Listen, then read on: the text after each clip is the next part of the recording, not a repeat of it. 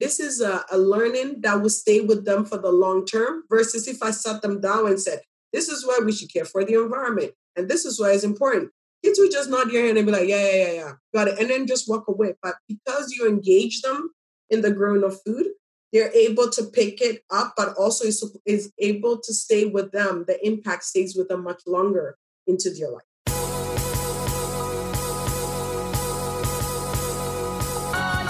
Welcome to the Mind Your Body Show, where you'll learn how to get your mind right so that your body will follow. I'm Trudy Stone, certified culinary nutritionist, author, and mind body coach.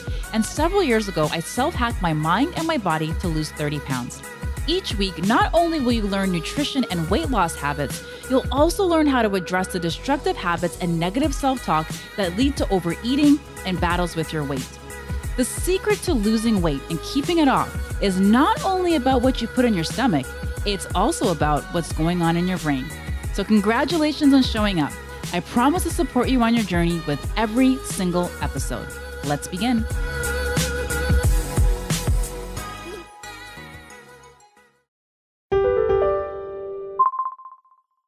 Welcome to the Mind Your Body Show. I am so grateful for you tuning in today. And today I have a very, very special guest. This lady completely blew my mind, just blew me away in terms of the work that she is doing in my very own community here in Toronto, Canada. Uh, so, joining us today here in the podcast, we have Leticia Deawuo. And Let- Leticia is actually a longtime resident of the Jane and Finch community and mother of two children who's been leading social activist work in the Jane and Finch area of Toronto, which is a community that historically deals with multiple systemic barriers and also across the city of Toronto as a whole for the past 14 years. As a community resident organizer, Leticia has been absolutely instrumental in development and formation of a number of prominent community groups and initiatives, including Jane Finch on the Move, Jane Finch Action Against Poverty, Jane Finch Political Conversation Cafe, Black Creek Food Justice Network, Mothers in Motion, and so much more. Man, I need a drink after that. Leticia also works as a community development worker with Jane and Finch Community and Family Center for many years. Leticia is currently the director of the Black Creek Community Farm, an eight acre farm in uh, Toronto, Canada, where she engages residents, allies, and other stakeholders in struggles for community improvement and social and economic justice, including the realization of food security and food justice in Jane and Finch. She's helped facilitate the formation of Black Creek Food Justice Network, Black Creek Community Farm Resident Council, and has managed to bring together a wide range of allies and supporters together for the enhancement of the community farm and for the nonprofit urban food development in one of Toronto's most excluded and disadvantaged communities. Leticia is also a member of the Toronto Food Policy Council. She's the chair of Seed Change, formerly USC Canada, and is currently a part time instructor with George Brown College. Leticia is a recipient of the RL Institute Canada Community Food Hero Award. Leticia, that is quite the rundown. Yeah. that is amazing, Leticia. Welcome Thank to the Mind you. Your Body show. Soak that all in, take it all in. How does it feel for you to hear all of these things that you've done in the community, the awards you've received, all of the, the amazing work that you've done? How does it feel to hear that? Um, uh, I, I, think it can be overwhelming. I think you don't realize what you do until like you write it down and then it's read back to you, and then you're like, mm-hmm. "Oh, damn! Like I'm I'm doing a lot." But uh, it's always important to slow down and to take care of yourself as well. Um, Absolutely, yeah, I'm really grateful. Thank you, and thanks for having me on the show. Oh my God, it's it's my absolute pleasure to have you here. I'm so glad that you're. I'm so honored that you're here with us today. So, Leticia, I know I read a pretty extensive background there for you, but can you tell us a little bit more about your background in your words and what you're up to in the world?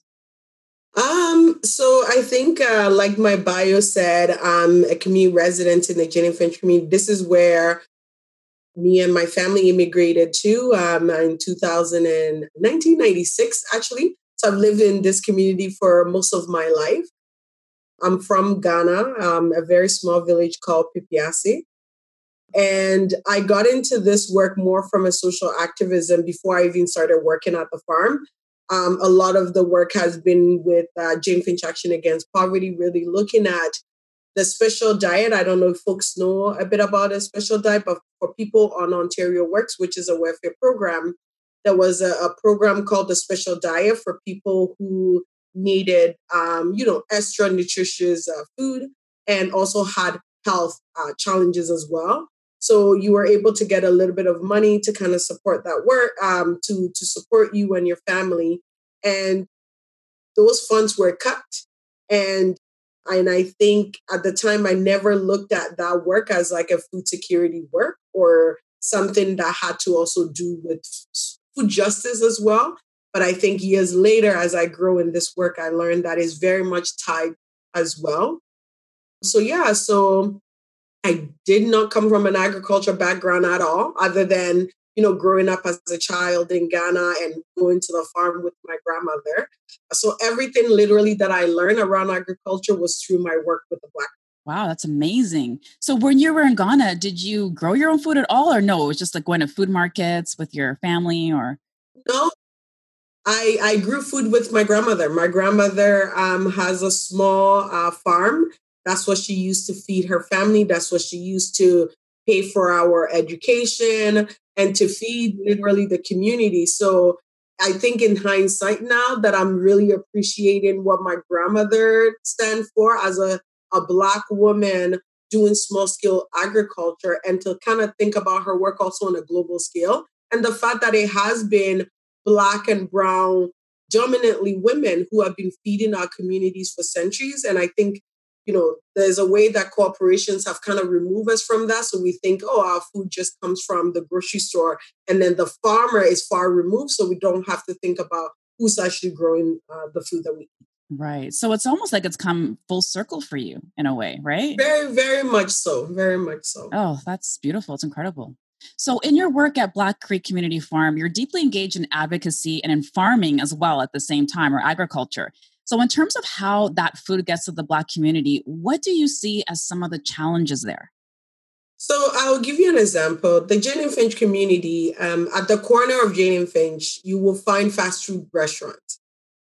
Our community, this was a, a study that was done a decade ago, and I'm sure it probably look worse now but our community was actually paying about 7% more for fresh produce, including milk, in comparison to other neighborhoods across the city. So think about uh, a highly uh, racialized community with a lot of Black people, um, a lot of people of color, a uh, high immigrant population also paying more for food. Oh. It's also a community that faces uh, multiple systemic barriers, as you mentioned earlier. So we're looking at housing. We're looking at employment. We have over a hundred employment agencies that surround our community. So it tells you that, you know, in terms of access to employment, the predominantly uh, people in our community also work in precarious work. How does that connect with food? Where you live, uh, the type of income you have has a direct impact on your health and your mm. and on your overall well-being. If I go to a no frills and all I get is mac and cheese or a lot of canned foods. There isn't, we don't get those really beautiful array of vegetables that you find in high income neighborhoods, right? We get sort of literally it's like the, the, the end of the stick, the, the, the produce that is not that high quality. So, in terms of Black people's access to food, when we live in these communities and what we have access to is predominantly having a huge impact on our overall health. So that's why in our communities you find high rates of diabetes, high rates of high blood pressure. You know, the Humber Black Creek neighborhood, apparently, you know, uh, obesity rates among children is about 20%, percent mm hmm right? In comparison to other neighborhoods as well. So that is what our communities are challenged with. And it's not a matter of a choice. Because if you are a single parent and you are struggling to make ends meet and you have to choose between your rent and food, um, you're going to go with the food that will um, have a, a, longer shelf life, which is most likely not healthy for you, but right. that is what is going to feed your family and keep them fed for the long term. So I think in terms of um, our communities, um, there's a huge challenge. Wow. Oh my God. There's so much to unpack there, Leticia. I want to talk about like when you said that, you know, when you go to certain um, grocery stores and let's say in lower income neighborhoods, like the, the food is just not really there. Like the fresh produce is not really there.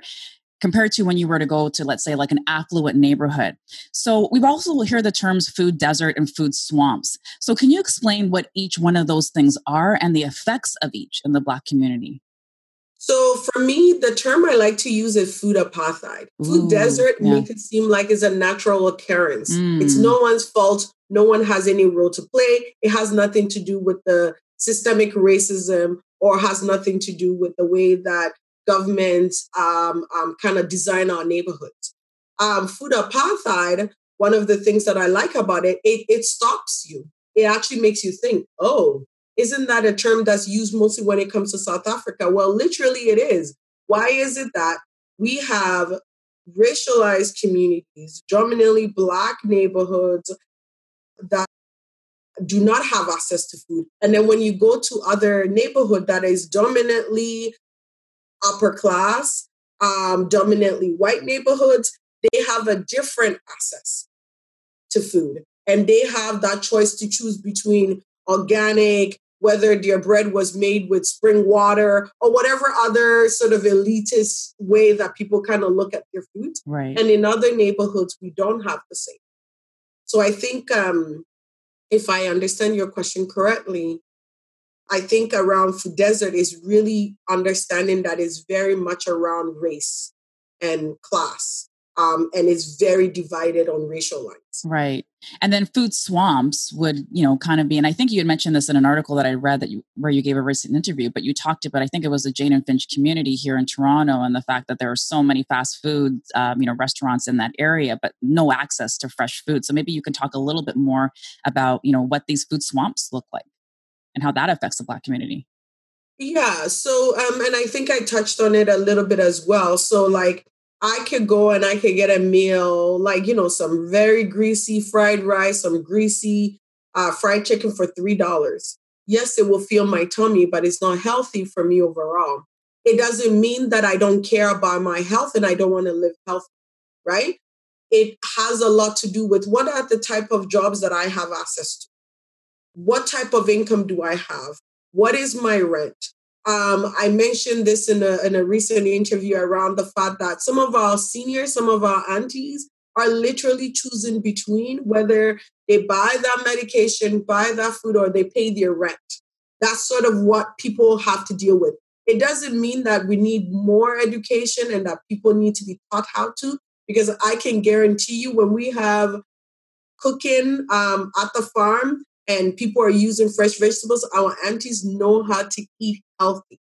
Actually, I feel like they, they have it all down pat in terms of what they should eat and what they shouldn't eat. But when someone has to choose between paying rent, buying that medication, or or buying healthy foods, you know where the choices are going to be. And these choices are also having a huge impact on the overall health. Oh man, Belly fat is a common struggle for people looking to lose weight, and it can also be harmful to your health.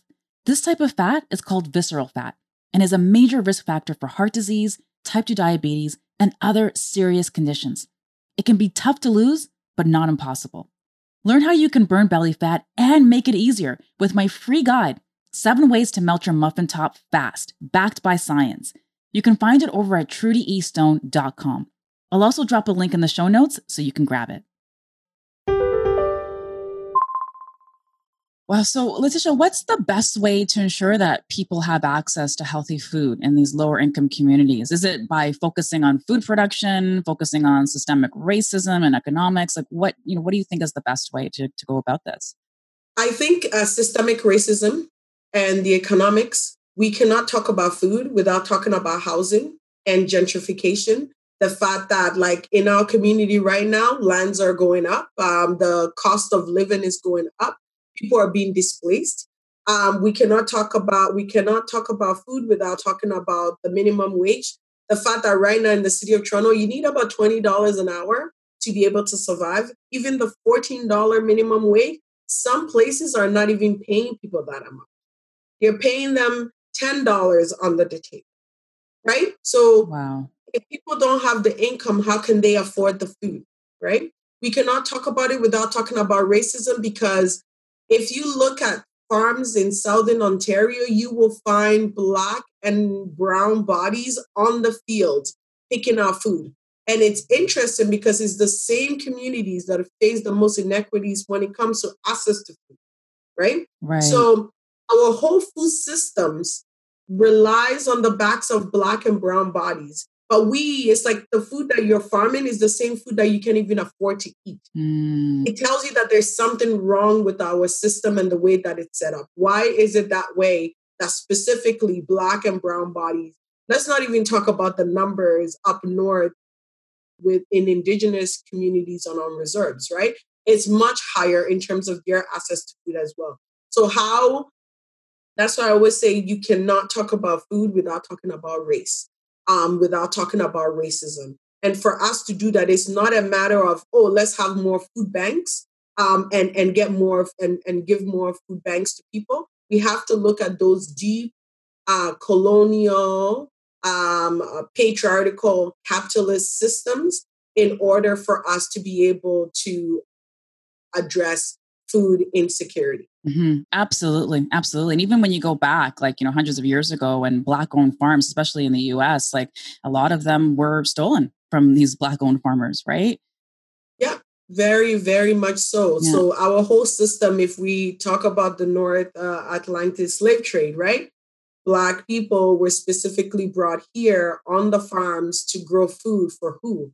And we were also the same ones not uh, benefiting. And that has not changed, right? And people would like to think that slavery ended a long time ago, but that has not changed because it's the same black and brown bodies that are on the fields and it's the same group of people that also do not have access and are also facing the blunt and the symptoms of that.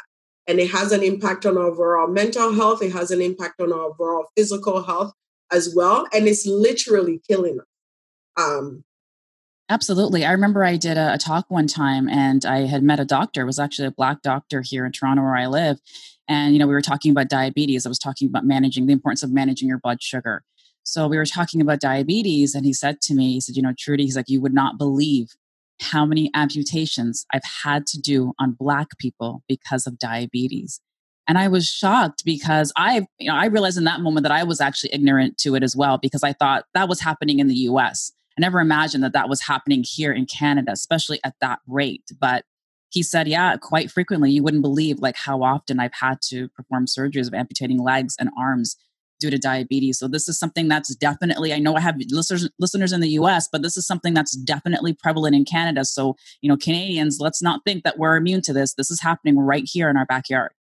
Mm-hmm. Yeah, definitely. Definitely. So, Leticia, recently, you know, at Black Creek Community Farm, where you're the director, you partnered with FoodShare, which is a Toronto based food advocacy group, to connect the issue of hunger with race, class, health, housing, and politics through different types of programs. So, can you talk a little bit more about that, like why you decided to do that and how that all came to be? Um, so, uh, specifically around the partnership with FoodShare uh, in general, or more so around the emergency food programs that we're running right now together. Yeah, the, the emergency food programs. Let's talk about that. Yeah, so um, when COVID hit, I think um, in Canada, it was maybe March 13th um, when the shutdown was announced and um, the social isolation and social distancing started. We sat down as a team at the farm and we were trying to figure out, especially when people were going to the grocery stores and hoarding uh, food and toilet paper and all those things. And we thought about, you know, our community and that are people really going to have the money to hoard a thousand dollars worth of food or seven hundred dollars worth of food. And we knew that many in our community would not be able to do so. So we were trying to figure out what are the things that we can do to make sure that they have something to eat. Of course, not knowing how long this was going to last, or, you know, it, it was just us trying to just come together and figure that out. So as a team, we were like, okay, we have a little bit of budget. We really didn't have the budget, but I'm like, we're gonna make it happen, you know, and and and and go from there. And maybe we can service like hundred to two hundred uh, community residents. So I called up FoodShare, and I was like, we would like to order some of the emergency uh, good food, uh, the good food box that they have to be delivered to some of the seniors in the community. And I'm going to create a form, and then we're just going to do registration of people, and I'll talk back to you. And I woke up, I think it was Sunday morning, and I looked at the list and we were like over 200 people registered wow. for the emergency food boxes. And within like an hour or two, we were like 700 um, households that had registered. Wow. And I went into a panic. I'm not going to lie. I was like, oh my God, we don't have money for this. How is it going to happen? So I put out like a, a, quick video. Literally, I woke up. I don't. I didn't even brush my teeth. I just did a quick video, just saying, "Hey, you know, this is what we're doing. If you have a little bit of money to uh, contribute, help us out." I did not think it was gonna spread as it did, and we have over we receive over sixty thousand uh, dollars from people just donating towards this cause, and we were able to um, use the funds to now uh, serve over. We've done over six thousand emergency food boxes uh, to date, and we have over two thousand now. I think three thousand households on our list, serving over 12,000 individuals in our community. And that was a partnership with FoodShare because they have already uh, a good food program, and we really to figure out how we can um, do um, support people within our community. So FoodShare has been a natural partner because FoodShare um, uh, mandate is really around food justice. We are a grassroots community-led organization and, um, you know, we didn't want to work with any other organization, especially in Toronto, um, that didn't have a mandate like us. And also, FoodShare has a, a leadership that is also Black led. So that was very, very important for us in terms of the work that we're doing and making sure that we can be stewarded properly and we can also get that support from them. Oh, Leticia, that is incredible. Can I just talk about that for a moment? The fact that you just woke up, rolled out of bed. I woke up like this, recorded a video, and was able to raise sixty thousand dollars. That's that's incredible. I just want to acknowledge you for that for a moment. Thank you. Thank, Thank you, so much for doing that for those people. I, I can't imagine how grateful they must have been to receive those food boxes, especially the seniors, right? Yeah, yeah, no, definitely. And I think one of the things I always say is that the Jane and Finch community, we are very resilient we are not just resilient, but we're constantly fighting through that as well. And we know how to take care of ourselves. Mm-hmm. And when we started this, this was not just uh, like a, a charity uh, of like some organization coming in doing something for the poor.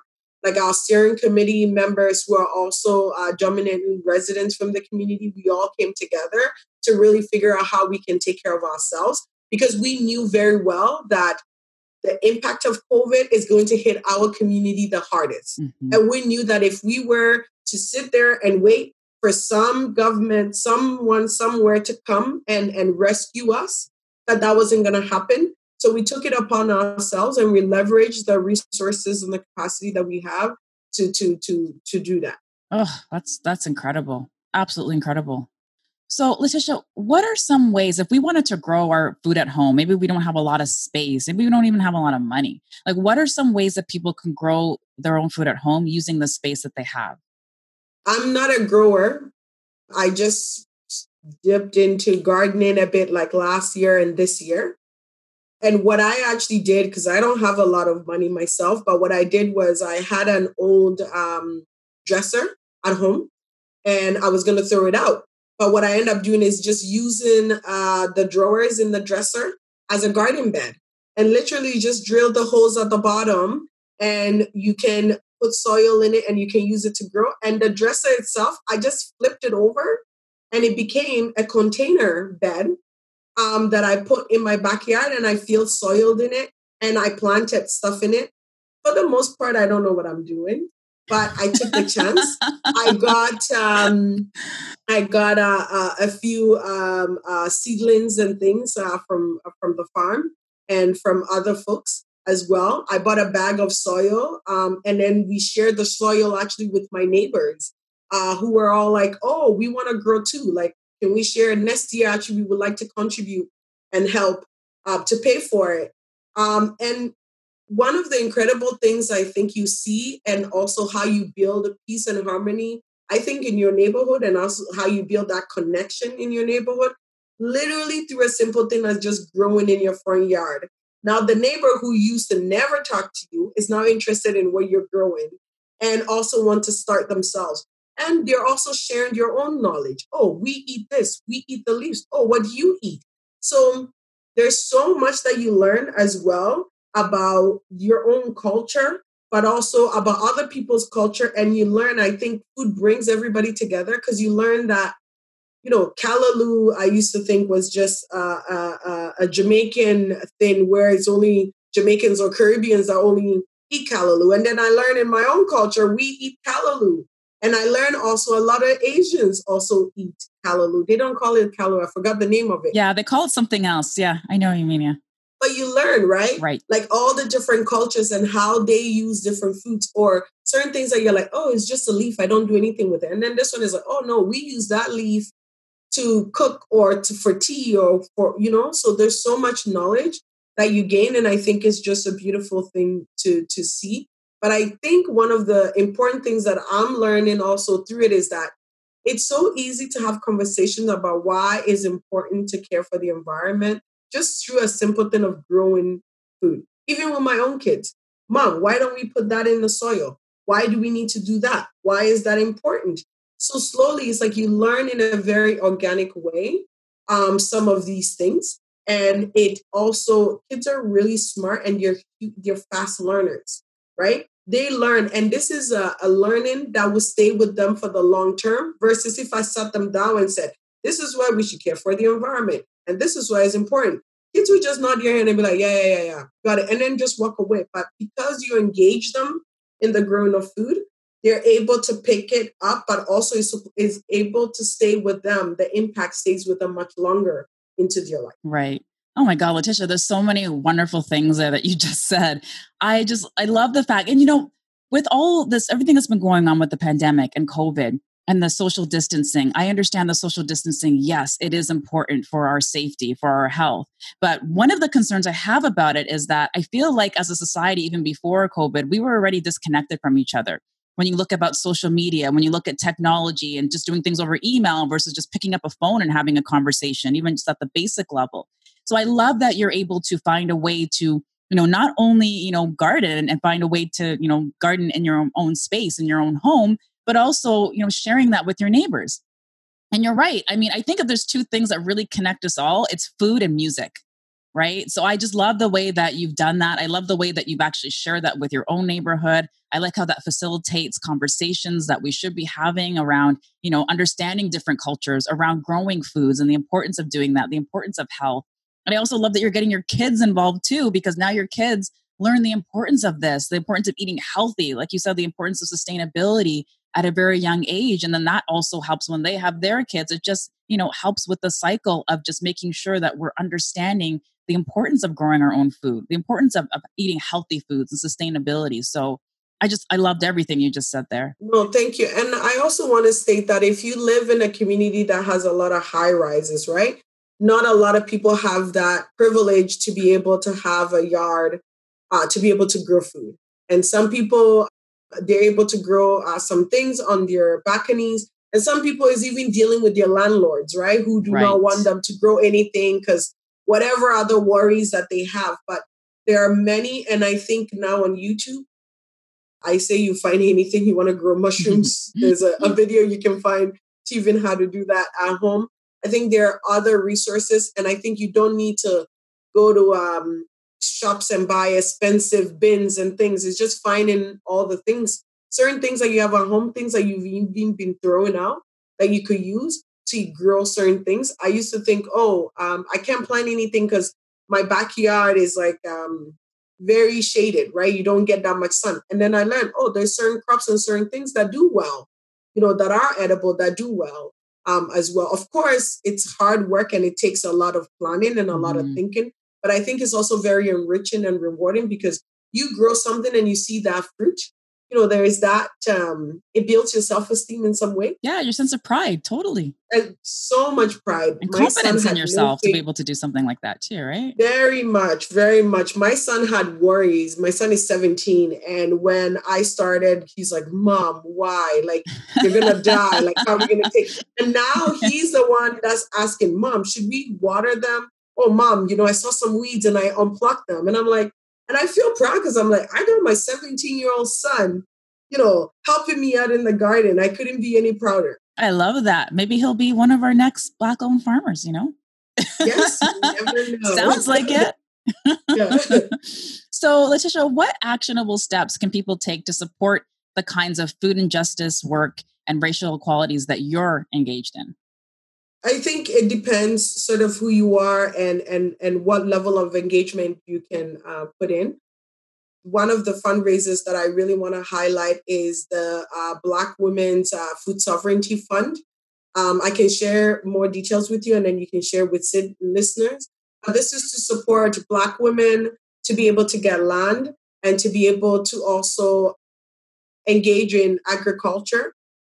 So that's really, really important uh, cause. I think if there is uh, an organization in your neighborhood, if their focus is around pay equity, their focus is around job security, that's also doing food justice work. And I think that's something you should definitely get involved in as well. So find out what local groups exist and see where they're at and what kind of support.